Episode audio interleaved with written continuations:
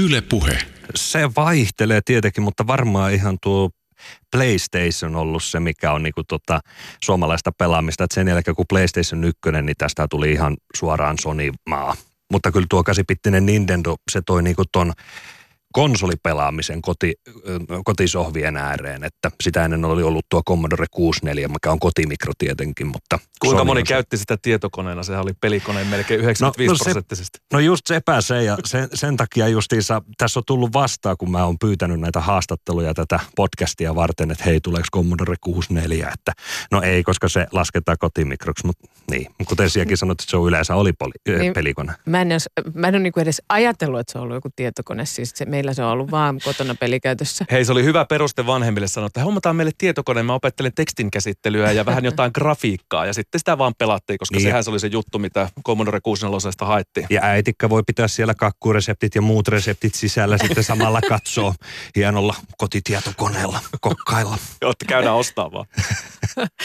Antti, mikä, sai sut, mikä inspiroi sut tekemään tätä, tämän podcast-sarjan? No se tuli siitä, että mä kattelin noita Angry Video Game Nerd jaksoja YouTubesta aika paljon ja sieltä tuli tämmöistä nippelitietoa. Ja sitten mä tajusin, että hirveän moni ei tuommoista nippelitietoa tiedä ja sitten rupesin kaivamaan, että tässä suomalaisessa pelaamisestakin löytyy vähän tällaista niin kuin juurta, niin siitä se idea sitten lähti ja hauskinta tässä on se, että mä suunnittelin alun perin, että tämä olisi kuusijaksoinen podcast-sarja, mutta sitten tämä vaan paisu ja paisu, kun mä lähettelin haastattelupyyntöjä, niin ruvettiin kysymään, että hei, minkä takia sä et käsittele tätä ja tätä konsolia. No okei, tuottajalle puhelu, että hei, miten se on, että täältä on jo pari jaksoa lisää. No, katsotaan sitä, katsotaan sitä. Antti Melkko, sä oot tosiaan tehnyt ton 15-osaisen podcast-sarjan Pelikonsolien kronikkoja Yle Areenasta, sekin löytyy. Joo. voisiko niinku tälleen nyt vähän kömpelösti yrittää niinku laittaa pakettiin sitä, että ää, miten tuo suomalainen pelikulttuuri on muuttunut tässä vuosikymmenien varrella? Matka on pitkä yritäpä saada, pistää se sitten pariin lauseeseen, että miten se on muuttunut. No, Saat käyttää kolme no, lausetta. no siitä on tullut enemmän sellaista, että kaikki pelaa, koska alkuuhan se oli oikeastaan lastenlelu, tai konsoli tuli lastenlelu ja se oli sellaista lastenleikkiä, mutta nykyään jokaiselle löytyy jonkunlainen peli, että se on paljon yleisempää tänä päivänä, että se on niin kuin se, jos se pitäisi nopeasti ynnätä. Niin silloin ihan alkujaan siis konsoli oli lelu toisten lelujen joukossa.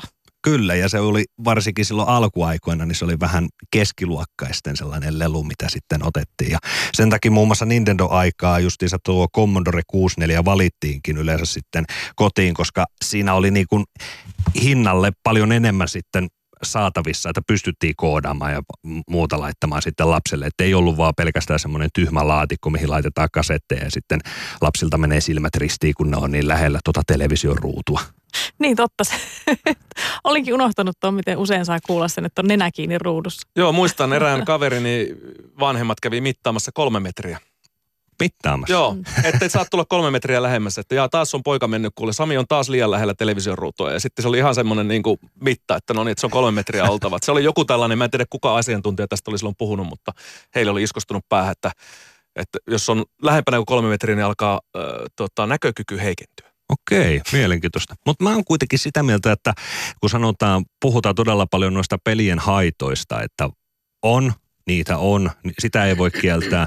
Mutta esimerkiksi joku Tetriksen pelaaminen tai joku muu, niin kyllähän se niinku vaikuttaa meidän aivokapasiteettiin, että on niissä paljon hyvääkin. Ja mie- mielenkiinnolla katson, että tämä sukupolvi, mitä myö ollaan, että kun me ollaan niin paljon pelattu, niin että kuinka paljon se vaikuttaa sitten meihin vanhempana. Mikä on Antti Melkko ollut merkittävin muutos tuossa tuon vuosikymmenten aikana? Viimeisessä haastattelussa, anteeksi viimeisessä jaksossa tuossa pelikonsolien kronikka podcast-sarjassa vieras useaan otteeseen muun muassa kiroa internet. internet tuli ja muutti tai pilasi kaiken. Mitä, mitä Antti itse olet mieltä? No kyllähän se tietyllä mielellä pilaas, koska siitä on tullut, no internetissä on paljon hyvää, mutta ihmiset ei osaa käyttää sitä, sanotaanko näin. Mutta internet mahdollisti sen, että enää ei tarvitse kokoontua saman pelikonsolin äärelle, jos halusitte sosiaalisoitua. Että se, se on tietynlainen sosiaali, sosiaalitilanne, joo, tulee yhteisöjä enemmän internetin kautta, mutta mä kaipaan enemmän sitä, että kun kokoonnuttiin sen yhden konsolin äärelle – Mutta ja sitten internet myöskin mahdollisti sen, että nyt on helpompi pelata, ladata pelejä, voi ladata demoja ja muutenkin nettipelaamisen ja muun kautta, että onhan se muuttunut aivan järkelemäisesti. Ja tämmöinen retroharrastaja kuin miekin on, niin se fyysisen pelin kato, se, se ei ole kivaa, mutta se on väistämätöntä.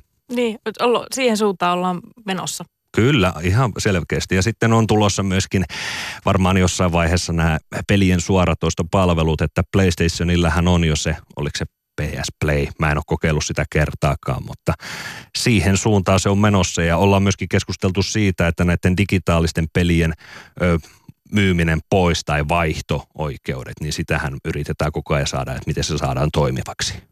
No Antti Melko, sä kävit läpi todella monta erilaista vanhaa äh, konsolilaitetta. Rakastutko johonkin tämän äh, oman podcastin tekemisen aikana enemmän kuin koskaan aikaisemmin? No se rakkaus Super Nintendo kohtaavaa kasvo oikeastaan, että mulla oli skidinä Super Nintendo.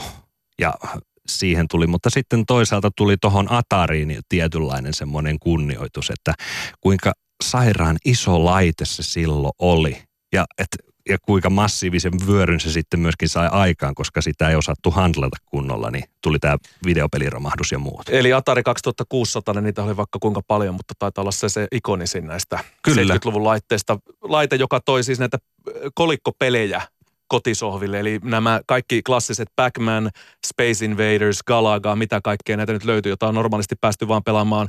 Harvat pääsevät pelaamaan niillä paikkakunnilla, mistä tämmöisiä pelisaleja löytyy. Just tämä, ja sitten se yleistytti myöskin nämä pelimoduulit, eli ne kaseetit, että enää sun ei tarvinnut ostaa sitä yhtä Pong-konsolia, missä oli pari variaatiota siitä tennispelistä, oli hokkeuta ja tällainen, niin se mullisti myöskin sen, ja sehän synnytti siis nämä pelitalotkin sitä mukaan, että syntyi muun muassa Activision siihen aikaan, että no se oli sillä lailla surullinen tarina, että Atari ei maksanut omille pelikehittäjilleen tarpeeksi rahaa, niin sitten ryssiintyneet pelaajatiimit sitten sanoivat, että hei, me lähdetään pois ja perustetaan omaan firma ja siitä syntyi Activision.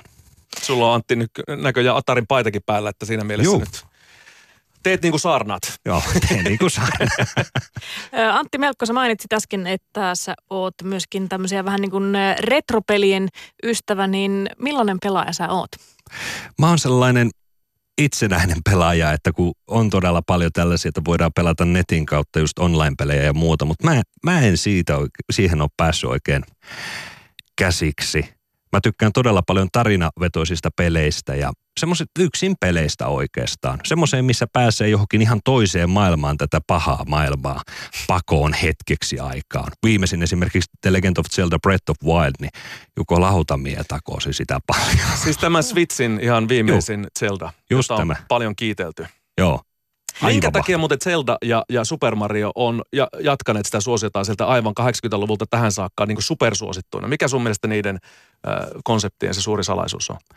Se on varmaan se, että niitä on osattu kehittää, että se ollaan No sanokaa, jos varmaan tulee puhun läpi ja päähäni tässä vaiheessa, mutta musta tuntuu, että ne ollaan vedetty niin kuin se rauta edellä. Esimerkiksi kun hypättiin kolmiulotteisiin peleihin, niin sitten pohdittiin, että mikä niin kuin palvelee tätä hahmoa sitten kolmiulotteisessa maailmassa, kun ennen ollaan oltu kaksulotteisessa. Sonikissahan se meni ihan päin seiniä ja mun mielestä ainoat hyvät Sonicit tänäkin päivänä on ne ensimmäiset kaksulotteiset. Mutta niille on annettu tilaa ja menty niiden ehdoilla, että miten nämä toimii tällaisessa maailmassa ja kehitetty, niin mun mielestä se on se salaisuus. Puheen aamu. Arkisin seitsemästä kymmeneen. Yle puheessa.